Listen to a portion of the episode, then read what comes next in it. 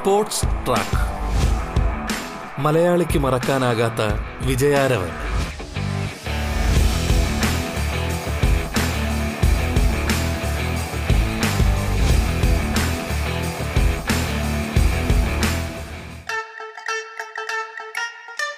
നമസ്കാരം പ്രിയ ശ്രോതാക്കളെ. സ്പോർട്സ് ട്രാക്കിലേക്ക് സ്വാഗതം. പ്രമുഖ ബാഡ്മിന്റൺ താരം അപർണ ബാലനാണ് സംസാരിക്കുന്നത്. സ്വാഗതം സ്പോർട്സ് ട്രാക്കിലേക്ക്.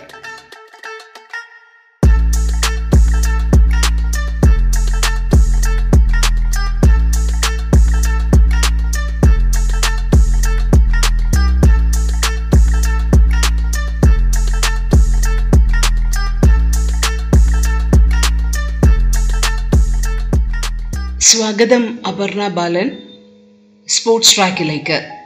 ബാഡ്മിന്റൺ ഫീൽഡുമായി ബന്ധപ്പെട്ട് വളരെയധികം സജീവമായി തന്നെയാണ് തുടർന്നിരുന്നത്. അപ്പോൾ ഒരുപാട് മാറ്റങ്ങളും ഇക്കാലയളവിൽ എക്സ്പീരിയൻസ് ചെയ്ത് കാണും ബാഡ്മിന്റൺ രംഗത്ത്.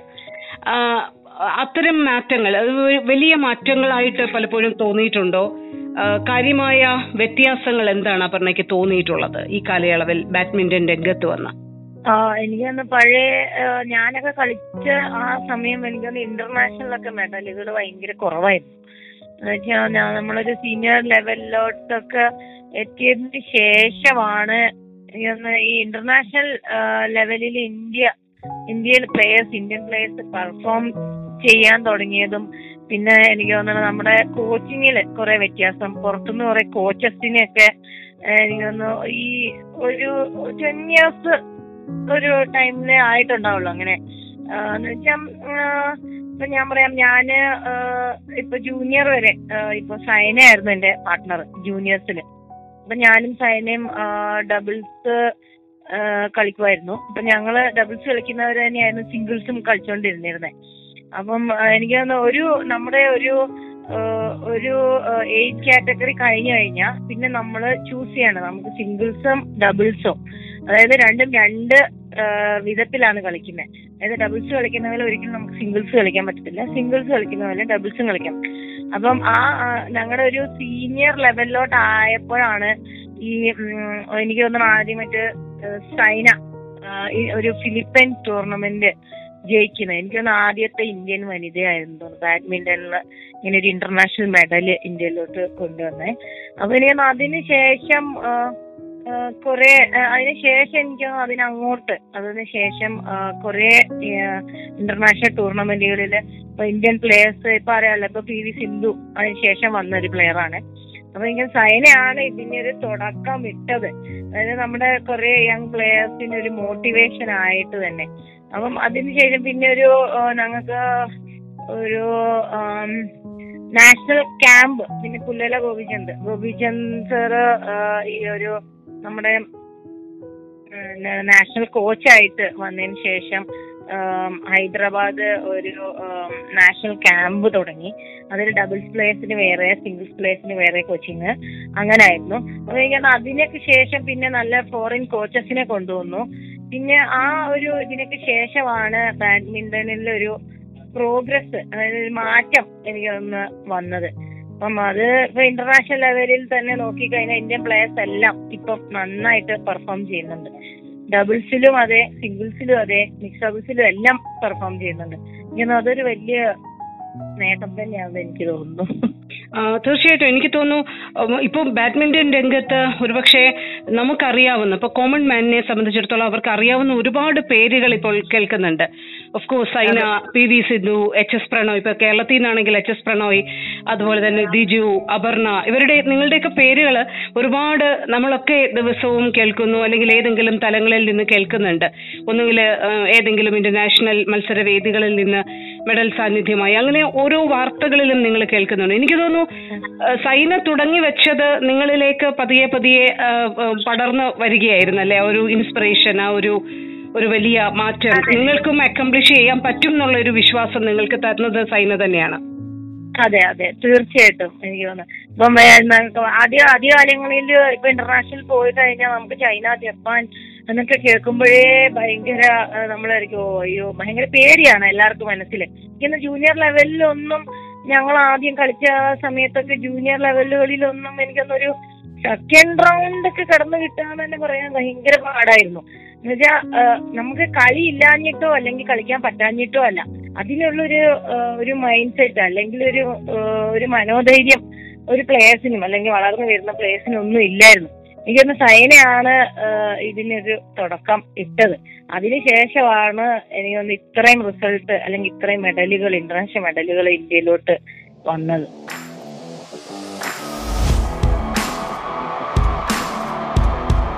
സ്പോർട്സ് ട്രാക്ക് മലയാളിക്ക് മറക്കാനാകാത്ത വിജയാരവൻ.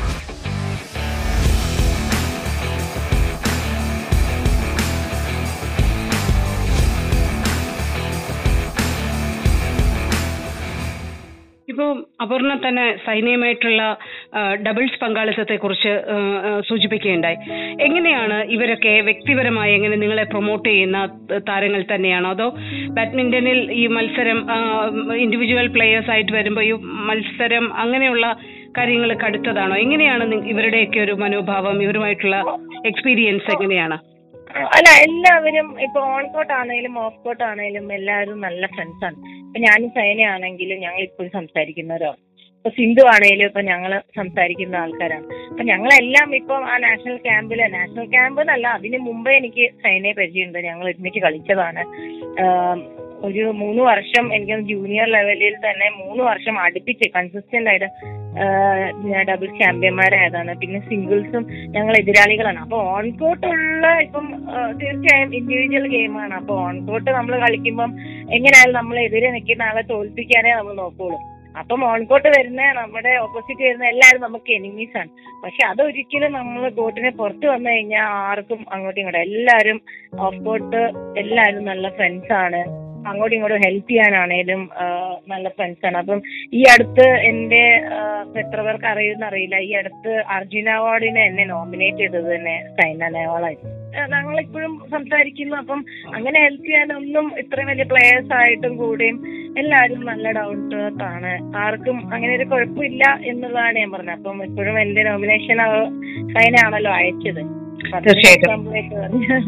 ഇപ്പം അപർണയെ സംബന്ധിച്ച് ഞാൻ ഒന്ന് ചോദിക്കുന്നത്. ഇപ്പം ഒരു കാലത്ത് നമുക്കറിയാം ഇപ്പം കായിക രംഗവുമായി ബന്ധപ്പെട്ട് ഇപ്പൊ ക്രിക്കറ്റുമായി ബന്ധപ്പെട്ട് ഒരുപാട് ബിസിനസ്സും ഇതിനോട് അസോസിയേറ്റ് ചെയ്ത് കടന്നു പോകുന്നുണ്ട്. താരങ്ങളുടെ പോപ്പുലാരിറ്റി വളരെ പ്രധാനപ്പെട്ട ഒരു കാര്യമാണ്. അപ്പൊ അങ്ങനെ ഒരു ബിസിനസ് രംഗവും ഇതുമായിട്ട് ബന്ധപ്പെട്ട് കടന്നു പോകുന്നുണ്ട്.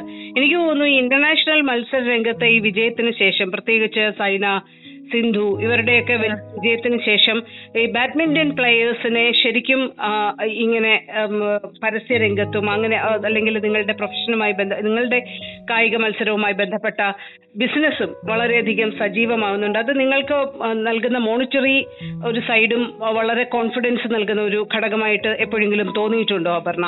എനിക്കാണ് തീർച്ചയായും. ഇപ്പൊ പണ്ട് കാലങ്ങളിൽ നോക്കിക്കഴിഞ്ഞാൽ ക്രിക്കറ്റ് മാത്രമേ ഇപ്പം എല്ലാരും വാച്ച് ചെയ്യുള്ളൂ ഇപ്പൊ ടി വിയിലാണേലും ക്രിക്കറ്റ് കളി എന്ന് പറഞ്ഞാൽ എല്ലാരും ആ സമയം കൃത്യം വന്ന് ടി വിയുടെ മുന്നിലിരിക്കും. അപ്പം അങ്ങനെയെന്ന് പറയുമ്പോ ക്രിക്കറ്റ് ഭയങ്കര ഫേമസ് ആയിരുന്നല്ലോ. എന്റെ ഒന്ന് എൻഡോസ്മെന്റ്സ് പ്ലെയേഴ്സിന് എല്ലാം ക്രിക്കറ്റിലായിരുന്നു. ഇപ്പൊ ക്രിക്കറ്റ് എന്ന് പറയുമ്പോൾ എല്ലാവർക്കും അറിയാം. ഇപ്പൊ പ്ലെയേഴ്സ് എന്ന് പറയുമ്പോൾ എല്ലാവർക്കും. ബാഡ്മിന്റൺ മറിച്ച് ചോദിച്ചു കഴിഞ്ഞാൽ ഒരാൾക്കും ആരും അറിയില്ലായിരുന്നു എനിക്കൊന്ന് ഇത് ഫോളോ ചെയ്യുന്ന ആൾക്കാർക്ക് മാത്രമേ ഒന്ന് രണ്ട് പേരെ ചിലപ്പോ പരിചയം ഉണ്ടാവും പക്ഷെ എനിക്ക് തോന്നുന്നു ചൈനയുടെ ആ ഒരു ഇത് എൻട്രി വന്നതോടുകൂടി കൂടി എനിക്ക് തോന്നുന്നു ബാഡ്മിന്റൺ അത്രയും ഫേമസ് ആയി. പിന്നെ ബാക്കി പ്ലേയേഴ്സിനും എല്ലാവർക്കും എനിക്ക് തോന്നുന്നു കൂടുതൽ ഓപ്പർച്യൂണിറ്റീസ് കിട്ടി. പിന്നെ ഇതുപോലെ മോണിറ്ററി കോൺട്രാക്ട് നിങ്ങൾ പറഞ്ഞ പോലെ മിക്ക ആൾക്കാർ എനിക്ക് കുറെ പ്ലേയേഴ്സിന് അത് വലിയൊരു ഹെൽപ്ഫുൾ ആയിട്ടുണ്ട്. ഈ ഒരു ഇപ്പം ഇൻഡിവിജ്വൽ സ്പോർട്ട് ആണല്ലോ. ഇപ്പൊ എല്ലാം ടൂർണമെന്റും നമുക്ക് ഇപ്പം അല്ലെങ്കിൽ ഇന്ത്യൻ ടീമിൽ ഇപ്പൊ ഇത്ര പേര് ലിമിറ്റ് ഉണ്ട്. അപ്പൊ എല്ലാ ടൂർണമെന്റിനും ഇപ്പൊ നമുക്ക് ടീമിന്റെ കൂടെ തന്നെ പോകണം. അങ്ങനെയില്ല. ഇപ്പൊ ചില ടൂർണമെന്റ്സിന് നമുക്ക് സ്വന്തമായിട്ട് നമ്മൾ ഫൈനാൻസ് ചെയ്ത് പോകേണ്ട ടൂർണമെന്റുകളും ഉണ്ട്. എനിക്ക് തോന്നുന്നു ഇതുപോലുള്ള ഈ കുറച്ച് കോൺട്രാക്ട്സും ഇതെല്ലാം എനിക്ക് തോന്നുന്നു പ്ലേയേഴ്സിന് വളരെ ഹെൽപ്ഫുൾ ആണ്. ഇതുപോലെ ടൂർണമെന്റ്സ് കളിക്കാൻ പോകുന്നു സ്വന്തമായിട്ട് കളിക്കാൻ പോകുന്നു. അതൊരു ഇൻഡിവിജ്വൽ സ്പോർട്ട് ആണല്ലോ. നമുക്ക് ടീം ആകുമ്പോഴല്ലേ നമ്മൾ എപ്പോഴും ടീമിന്റെ കൂടെ പോകാനുള്ള ഒരു ഇതുണ്ടാവുള്ളൂ. ഇപ്പൊ ഇൻഡിവിജ്വൽ സ്പോർട്ട് ആകുമ്പോൾ ഇപ്പം ബാഡ്മിന്റൺ എന്ന് പറഞ്ഞു കഴിഞ്ഞാൽ ഇപ്പൊ ഒരു ടൂർണമെന്റ് കളിച്ചില്ലെങ്കിൽ ഇത്ര പോയിന്റ്സ് കുറയും. അന്നേരം നമ്മുടെ റാങ്ക് ഇത്ര താഴ്ത്തു പോകും. അപ്പൊ ആർക്കും അത് അതാരും ആഗ്രഹിക്കുന്നില്ല. അപ്പൊ എല്ലാവരും ടൂർണമെന്റ് കളിച്ച് തന്നെ നിൽക്കും. ഇതിൽ കൺസിസ്റ്റന്റ് ആയിട്ട് നിൽക്കുന്നവർക്ക് മാത്രമേ ഇതിൽ ചാൻസ് ഉള്ളൂ കൂടുതലും. കാരണം ഇൻഡിവിജ്വൽ സ്പോർട്ട് ആകുമ്പോൾ എന്നെക്കാട്ടിൽ ഇപ്പൊ രണ്ട് റാങ്ക് മുന്നിലുള്ള ഇപ്പൊ ഞാനൊരു ടൂർണമെന്റ് കളിച്ചില്ലെങ്കിൽ ചിലപ്പം വേറൊരാൾ കളിക്കും അത് ജയിക്കും. അപ്പൊ അവർ എന്നെക്കാട്ടിൽ രണ്ട് റാങ്ക് മുന്നിൽ പോകും. അപ്പൊ അവർക്ക് കിട്ടും കൂടുതൽ ഓപ്പർച്യൂണിറ്റീസ് അപ്പൊ എനിക്ക് തോന്നുന്നത് ഇങ്ങനെയുള്ള ഇൻവെസ്റ്റ്മെന്റ്സും ഇതുപോലെയുള്ള കോൺട്രാക്റ്റും എല്ലാം പ്ലേയേഴ്സിന് വളരെയധികം ഹെൽപ്ഫുൾ ആണ്. സ്പോർട്സ് ട്രാക്ക് മലയാളിക്ക് മറക്കാനാകാത്ത വിജയാരവൻ. സ്പോർട്സ് ട്രാക്കിൽ ഇടവേള.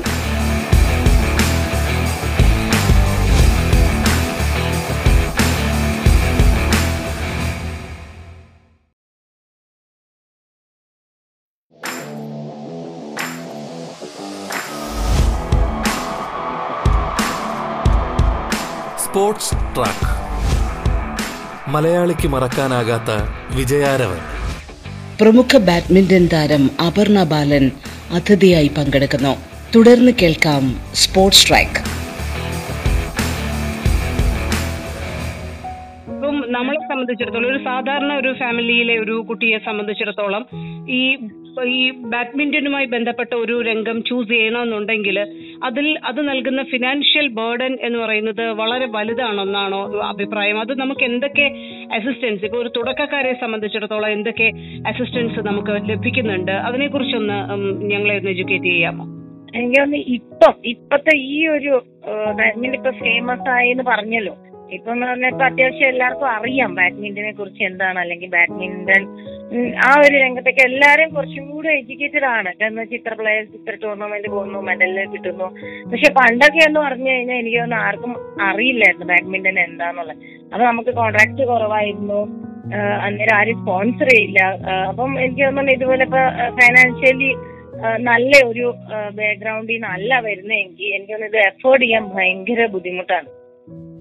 ഈ തുടക്കത്തിൽ. ഇപ്പൊ നമ്മൾ കളിക്ക് ഇപ്പം ഒരു ലെവൽ വരെ എത്തിക്കഴിഞ്ഞാൽ പിന്നെ നമ്മളെ സപ്പോർട്ട് ചെയ്യാൻ ആൾക്കാരുണ്ട്. പക്ഷെ ഇപ്പം എനിക്ക് തോന്നുന്നു അങ്ങനെയല്ല. പണ്ട് ഇപ്പം എന്ന് പറഞ്ഞാൽ എല്ലാരും എക്സ്പെൻസ് എന്ന് വെച്ചാൽ ഇപ്പൊ എക്സ്പെൻസ് ആണ് അവർക്ക് അറിയാം എന്നാലും കൂടി ഇപ്പം ഞാൻ പറയാം റാക്കറ്റ് അല്ലെങ്കിൽ ഇപ്പൊ ഒരു ഒരു പുതിയതായിട്ട് ഇപ്പൊ ഒരു കുട്ടിയെ ജോയിൻ ചെയ്യാൻ കൊണ്ടുവരുന്നു. അച്ഛനമ്മമാര് എന്ത് വാങ്ങി കൊടുക്കാനോ അല്ലെങ്കിൽ എന്ത് ചെയ്തു കൊടുക്കാനോ ഇപ്പൊ റെഡിയാണ് ആൾക്കാർ അപ്പൊ അങ്ങനെയാണ് അങ്ങനെയാണ് ബാഡ്മിന്റണിലോട്ട് കൂടുതലും വരുന്നത്. ഇപ്പം ഇപ്പൊ ഫൈനാൻഷ്യലി ഇപ്പൊ അത്ര ഇതല്ലെങ്കിൽ കൂടിയും ആൾക്കാര് ഇപ്പം അച്ഛനും അമ്മയും അവർക്ക് എന്താ കുട്ടിക്ക് വേണ്ടേ? അല്ലെങ്കിൽ ഇപ്പൊ റാക്കറ്റിന് തന്നെ ഞാൻ പറയാം. ഇപ്പൊ ഒരു സ്റ്റാർട്ടേഴ്സിന് തന്നെ റാക്കറ്റ് എനിക്ക് ഒരു ടൂ തൗസൻഡ് അബവ് എങ്ങനെ പോയാലും ടൂ തൗസൻഡിന്റെ അടുത്ത് റാക്കറ്റിന്റെ വില വരുന്നുണ്ട്. ഒരു ഒരു പ്രൊഫഷണൽ റാക്കറ്റ് വരുമ്പോഴത്തേക്ക് ഒരു ടെൻ ടു ട്വൽവിന്റെ അടുത്തോട്ട് ഒരു റാക്കറ്റിന്റെ റേറ്റ് വരുന്നുണ്ട്. അപ്പം ഇതിപ്പം ബാഡ്മിന്റൺ എന്ന് പറഞ്ഞാൽ ഭയങ്കര എക്സ്പെൻസീവ് ഗെയിം ആണ് ഓൾറെഡി ഇപ്പൊ നമ്മൾ യൂസ് ചെയ്യുന്ന ഷട്ടിൽ ആണെങ്കിലും അല്ലെങ്കിൽ ഇപ്പൊ നമുക്ക് വേണ്ട എക്യുപ്മെന്റ്സ് ആണെങ്കിലും എല്ലാം. അപ്പൊ നമുക്ക് സ്റ്റാർട്ടിങ് ഇപ്പം ഒരു ഫൈനാൻഷ്യലി മോശമായിട്ടുള്ള ഒരു സ്ഥലത്തു നിന്ന് വരുന്ന കുട്ടിയാണെങ്കിൽ നമ്മൾ ഒരു ലെവൽ വരെ അങ്ങ് കൺസിസ്റ്റന്റ് ആയിട്ട് കളിയൊക്കെ ജയിച്ച് അല്ലെങ്കിൽ ഒരു ചാമ്പ്യൻ ആയിട്ടൊക്കെ നിൽക്കുവാണെങ്കിൽ സപ്പോർട്ട് ചെയ്യാൻ ആളുണ്ട്. അല്ലെങ്കിൽ ഭയങ്കര ബുദ്ധിമുട്ടായിട്ടാണ് എനിക്ക് തോന്നിയത്. കാരണം എനിക്കറിയാം ഞാൻ കുറെ ഇത് ഇങ്ങനെ എക്സ്പീരിയൻസ് ചെയ്ത് അനുഭവിച്ചിട്ടുള്ള ഒരാളാണ്. പേഴ്സണലി പറയുകയാണെങ്കിൽ ബാഡ്മിന്റണുമായി ബന്ധപ്പെട്ട് ഓക്കെ നമ്മളൊരു ഒരു കുട്ടിയെ ഒരു പുതിയ കുട്ടിയെ നമ്മൾ കൊണ്ടുവരുന്നു. അങ്ങനെ സെലക്ട് ചെയ്ത് അല്ലെങ്കിൽ ഈ കുട്ടിക്ക് ഈ രീതിയിലുള്ള ട്രെയിനിങ് കൊടുക്കണം എന്ന താല്പര്യത്തോടു കൂടി സെലക്ട് ചെയ്യപ്പെടാനുള്ള വേദികൾ എവിടെയാണ്? എങ്ങനെയാണ് ഒരു കുട്ടി ഇപ്പം താല്പര്യമുണ്ട് പക്ഷെ സ്കില്ലുകളൊന്നും അറിയില്ല. ആദ്യം അപർണ പറഞ്ഞതുപോലെ സ്പീഡ് മാത്രമേ ഒരു പക്ഷേ കയ്യിലുണ്ടാവുള്ളൂ. അപ്പൊ ആ ഘട്ടത്തിൽ ആ കുട്ടിക്ക് ഒരു ഫിനാൻഷ്യൽ അസിസ്റ്റൻസും വേണം. എനിക്ക് അപർണയുടെ കേസ് ഡിഫറെന്റ് ആണ്. അപർണ കമ്പാരറ്റീവ്ലി അത്ര ഫിനാൻഷ്യലി ബാക്ക്വേർഡ് ആയിരുന്നില്ല. അപർണയെ സപ്പോർട്ട് ചെയ്യാൻ അച്ഛനുണ്ടായിരുന്നു. അച്ഛനാണെങ്കിലും ഫിനാൻഷ്യലി അത്ര മോശമായ ഒരു അവസ്ഥയൊന്നും ആയിരുന്നില്ല. പക്ഷെ അതിലും ബാക്ക് ബാക്ക്വേർഡ് ആയിട്ടുള്ള ആൾക്കാരെ സംബന്ധിച്ചിടത്തോളം ഇങ്ങോട്ട് കടന്നു വരണമെങ്കിൽ ഇതൊരു വലിയൊരു ഹിൻഡ്രൻസ് തന്നെയായിട്ട് ഇപ്പോഴും അവശേഷിക്കുന്നത് എന്തുകൊണ്ടാണ്? ഒരു സപ്പോർട്ട് എന്തുകൊണ്ടാണ് ഈ ഓക്കെ കുട്ടികളെ കണ്ടെത്താനും പ്രതിഭകളെ കണ്ടെത്താനും നമ്മൾ കൊടുക്കാത്തത്? അത് അതെങ്ങനെയാണ് അപർണയൊക്കെ നോക്കുന്നത് നോക്കിക്കാണുന്നത്? എനിക്ക് തോന്നുന്നത് നമുക്ക് ഇപ്പം ഇപ്പം നിലവിൽ അക്കാഡമീസ് വളരെ കുറവാണ്. ഇപ്പൊ ഹൈദരാബാദ് അല്ലെങ്കിൽ ഇപ്പൊ തെലങ്കാന ഗോപിചന്ദ് അക്കാഡമിയിൽ അപ്പൊ അവിടേക്ക് ഇപ്പൊ ഒരു കുട്ടിയെ അയക്കണം എന്ന് പറഞ്ഞു കഴിഞ്ഞാൽ ഇപ്പം സെലക്ട് ചെയ്ത് കിട്ടാൻ കുറച്ച് പാടാണ്. കാര്യം നമ്മളൊന്ന് തെളിയിക്കണം. അല്ലെങ്കിൽ രണ്ട് മൂന്ന് ടൂർണമെന്റ് ജയിച്ച് പിന്നെ അവിടേക്ക് അവരുടെ സെലക്ഷന് പോയി അങ്ങനെ കിട്ടാനാണ്. അപ്പൊ എനിക്ക് തോന്നുന്നത് കേരളത്തിൽ ഇപ്പം നല്ല ടാലന്റഡ് കുട്ടികൾ ഇപ്പൊ വളർന്നു വരുന്നുണ്ട്. അപ്പം അത്ര ഫൈനാൻഷ്യലി അത്ര ഭയങ്കര റിച്ച് അല്ലാത്ത കുറച്ച് കുട്ടികളുണ്ട്. അപ്പൊ എനിക്ക് തോന്നുന്നു എല്ലാ സ്റ്റേറ്റിലും ഇതുപോലെ കുറച്ച് അക്കാഡമീസ് വരണം എന്നാണ് എന്റെ ഒരു അഭിപ്രായം. കാരണം അങ്ങനെയാണെങ്കിലേ നമുക്ക് കുട്ടികളെ ചെറുപ്പത്തിൽ തന്നെ ട്രെയിൻ ചെയ്തെടുക്കാൻ പറ്റുള്ളൂ. അപ്പൊ അവർ ഒരു ഒരു വൺ ടൈം അവർ പ്രൂവ് ചെയ്ത് കഴിയുവാണെങ്കിൽ പിന്നെ ഹയർ അക്കാഡമീസിലോട്ട് പോവാം. അല്ലെങ്കിൽ നമുക്ക് ഇപ്പം ഗവൺമെന്റ് സപ്പോർട്ട് ഉണ്ടെങ്കിൽ തന്നെ ഇപ്പൊ നമ്മൾക്ക് തന്നെ നമ്മുടെ അക്കാഡമി ഇപ്പം സപ്പോസ് ഇപ്പൊ ഞാനൊരു അക്കാഡമി സ്റ്റാർട്ട് ചെയ്യുകയാണെങ്കിൽ ഇപ്പൊ ഗവൺമെന്റ് സപ്പോർട്ടോടുകൂടി സ്റ്റാർട്ട് ചെയ്യുകയാണെങ്കിൽ നമുക്ക് എല്ലാ ഫെസിലിറ്റീസും ഇവിടെ ഉണ്ടെങ്കിൽ നമുക്ക് ഇവിടെ തന്നെ കുട്ടികളെ മോൾഡ് ചെയ്ത് എടുക്കാവുന്നതേ ഉള്ളൂ.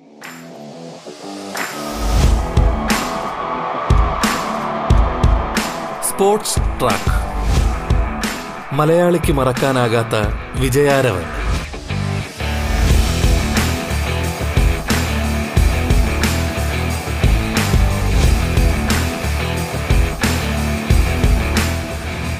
അപർണ പറയുന്നത് കേരളത്തിൽ ഇതുവരെ അത്തരത്തിലുള്ള ഒരു അക്കാഡമിയെ കുറിച്ച് ചിന്തിച്ചിട്ടേ ഇല്ല എന്നാണോ അതോ അല്ല അക്കാഡമീസ് ഉണ്ട് പക്ഷെ ഫെസിലിറ്റീസ് വളരെ കുറവാണ്. ഇപ്പം ബാക്കിയുള്ള ഇപ്പം ഇപ്പൊ ഹൈദരാബാദുള്ള ഗുരുജന്റെ അക്കാഡമിയോ അല്ലെങ്കിൽ ഇപ്പൊ പുതിയതായിട്ട് ജ്വാല സ്റ്റാർട്ട് ചെയ്തിട്ടുണ്ട്. ജ്വാല ഗുട്ട ഒരു ആ. ഇപ്പൊ ഡൽഹിയിലുണ്ട് അങ്ങനെ നല്ല ഫെസിലിറ്റീസ് ഉള്ള അക്കാഡമീസ് നമുക്ക് ഇവിടെ കേരളത്തിൽ അക്കാഡമീസ് ഉണ്ട് പക്ഷെ അവർക്ക് അതിന് വേണ്ടത്ര ഫെസിലിറ്റീസ് ഇല്ല. അപ്പൊ നമുക്കിപ്പോ ബാഡ്മിന്റൺ എന്ന് പറഞ്ഞു കഴിഞ്ഞാൽ നമുക്ക് ഒരു സപ്പോർട്ട് ഇല്ലാതെ ഒരിക്കലും നമുക്ക് ഫെസിലിറ്റീസ് ബാഡ്മിന്റൺ എന്ന സ്പോർട്ട് അതായത് നമുക്ക് ഷട്ടിൽ ഭയങ്കര എക്സ്പെൻസീവ് ആണ്. അപ്പൊ അതുപോലെ നമുക്ക് സ്റ്റേഡിയംസ് വേണം. അപ്പം ഒന്നോ രണ്ടോ കോർട്ട് പോരാ. മിനിമം ഒരു ഫോർ ടു സിക്സ് കോർട്സ് ഉണ്ടെങ്കിലേ ഒരു അക്കാഡമി തുടങ്ങാൻ പറ്റുള്ളൂ. അപ്പൊ അത്രയും കുട്ടികളെ നമുക്ക് അക്കോമഡേറ്റ് ചെയ്യാൻ പറ്റുള്ളൂ. പിന്നെ കോച്ചസ് വേണം. പിന്നെ അതിനെ പറ്റിയൊരു ജിമ്മ് വേണം. അപ്പൊ എല്ലാം ഇതും ഒരാൾക്ക് ഇപ്പൊ തുടങ്ങി കഴിഞ്ഞാൽ എല്ലാം അത് ഫെസിലിറ്റീസ് മൊത്തമായിട്ട് ഒരു അക്കാഡമിയിൽ ഉണ്ടാവണം എന്നില്ല അപ്പം അതിന് എനിക്ക് തോന്നുന്നു ഗവൺമെന്റ് സപ്പോർട്ടും എല്ലാം ഉള്ള ഒരു അക്കാഡമി വരുവാണെങ്കിൽ ഐ തിങ്ക് ഇതുപോലെ കുട്ടികളെ നമുക്ക് ചെറുപ്പത്തിൽ തന്നെ മുകളിൽ എടുക്കാൻ പറ്റും ഞാൻ ചോദിക്കുന്നതുകൊണ്ടൊന്നും തോന്നരുത് ഇപ്പോ കേരളത്തിൽ പ്രവർത്തിക്കുന്ന അക്കാഡമികളെ കുറിച്ചൊരു ചെറിയൊരു അറിവ് കൂടി ഞങ്ങൾക്ക് പകർന്നു തരൂ. എവിടെയാണ് ഇപ്പോൾ അക്കാഡമി ഇപ്പൊ ഞാൻ ഈ പറഞ്ഞ കാറ്റഗറിയിലുള്ള കുട്ടികളെ സംബന്ധിച്ചിടത്തോളം അവർക്ക് ഈ ഈ അക്കാഡമികളിലേക്ക് പ്രവേശനം എങ്ങനെയാണ് നടക്കുക? അവർക്ക് ഫിനാൻഷ്യലി അപ്പോഴും അവർക്ക് ഫണ്ട് ഇടേണ്ടി വരാറുണ്ടോ? അതിനെക്കുറിച്ച് അപർണയ്ക്ക് എത്രത്തോളം അറിവ് പകർന്നു നൽകാൻ കഴിയും? ഇപ്പൊ ഞാനിപ്പം പ്രാക്ടീസ് ചെയ്യുന്ന അക്കാഡമി നമുക്ക് കൊച്ചിയിൽ. കൊച്ചിയിൽ R S B and S N T എന്നുണ്ട് നമ്മൾ രാജീവ് ഗാന്ധി ഇൻഡോർ സ്റ്റേഡിയത്തിൽ അക്കാഡമി ഉണ്ട്. അപ്പൊ അവിടാണ് ഞാൻ പ്രാക്ടീസ് ചെയ്യുന്നത്. അപ്പം ആ അവിടെ എന്ന് പറഞ്ഞു കഴിഞ്ഞാൽ ഇപ്പൊ നമുക്ക് അതൊരു പ്രൈവറ്റ് ഇതാണല്ലോ. രാജീവ് ഗാന്ധി ഇൻഡോർ എന്ന് പറഞ്ഞ പ്രൈവറ്റ് ആൾക്കാർ നടത്തുന്ന സ്റ്റേഡിയമാണ് സോറി അക്കാഡമിയാണ് അപ്പൊ അവിടെയാണ് നമ്മൾ പ്രാക്ടീസ് ചെയ്യുന്നത്. ഞങ്ങൾക്കിപ്പോ രാവിലെ ഇപ്പോ ട്രെയിനിങ് ഉണ്ട്. അപ്പം അവിടെ ഓൾറെഡി മെമ്പേഴ്സും കളിക്കുന്നുണ്ട്. അപ്പൊ നമുക്ക് ഒരു ഫുൾ ടൈം കോർട്ട് അവൈലബിലിറ്റി ഒന്നും അവിടെ ഇല്ല. അപ്പൊ നമുക്കൊരു സ്വന്തമായിട്ട് ഇപ്പൊ ബാഡ്മിന്റൺ മാത്രമായിട്ട് ഒരു അക്കാഡമി ആണെങ്കിൽ എനിക്ക് തോന്നുന്നു ഫുൾ ടൈം കോർട്ട് കോട്ട് കിട്ടും. പിന്നെ അതുപോലെ തന്നെ ഇവിടെ നമുക്ക് ഫീസ് വേണം അക്കാഡമിയിൽ പിന്നെ ഫെസിലിറ്റീസ് ഇപ്പം അവിടുത്തെ ജിമ്മ് അങ്ങനെയൊക്കെ നോക്കുകയാണെങ്കിൽ എനിക്ക് കുറച്ചൊരു ബെറ്റർ എന്ന് പറയാൻ ഇപ്പൊ കേരളത്തിൽ എന്ന് പറയാൻ കൊച്ചിയിലേ ഉള്ളൂ. പിന്നെ ഒന്ന് എനിക്ക് തോന്നുന്നത് ട്രിവാൻഡ്രത്ത് എനിക്ക് തോന്നുന്നു രണ്ട് അക്കാഡമി ഇതുപോലെ തുടങ്ങിയിട്ടുണ്ട്. അപ്പം വളരെ വിരലിൽ എണ്ണാവുന്ന അക്കാഡമീസേ ഉള്ളൂ ശരിക്കും പറഞ്ഞ കേരളത്തിൽ. അപ്പൊ കോഴിക്കോട് ഇപ്പം ഇൻഡോർ സ്റ്റേഡിയം കോർപ്പറേഷൻ സ്റ്റേഡിയത്തിൽ ഞാൻ കളിച്ച് വളർന്ന സ്റ്റേഡിയത്തിൽ അപ്പം ഇപ്പം എന്റെ കോച്ച് തന്നെയുണ്ട് കോച്ച് ചെയ്യുന്നുണ്ട്. പക്ഷെ അവിടെ ഇപ്പൊ ജിം ഫെസിലിറ്റി അങ്ങനെയൊന്നും ഇല്ല. ജിം ഇപ്പൊ നമുക്ക് പൂൾ അല്ലെങ്കിൽ അതിന് വേണ്ടിയുള്ള ട്രെയിനേഴ്സ് അങ്ങനെയൊന്നും എനിക്ക് തോന്നുന്നു അവിടെ ഇല്ല. അപ്പം വളരെ കുറവ് ഫെസിലിറ്റീസ് മാത്രമേ ഉള്ളൂ. അപ്പം അതാ ഞാൻ പറഞ്ഞത് ഇപ്പം അധികം അക്കാഡമീസ് ഇല്ല ശരിക്കും പറഞ്ഞാൽ കേരളത്തിൽ. എനിക്കൊന്ന് ഇനിയും കൂടുതൽ ഗവൺമെന്റ് സപ്പോർട്ടോട് കൂടി തന്നെ ഒരു അക്കാഡമീസ്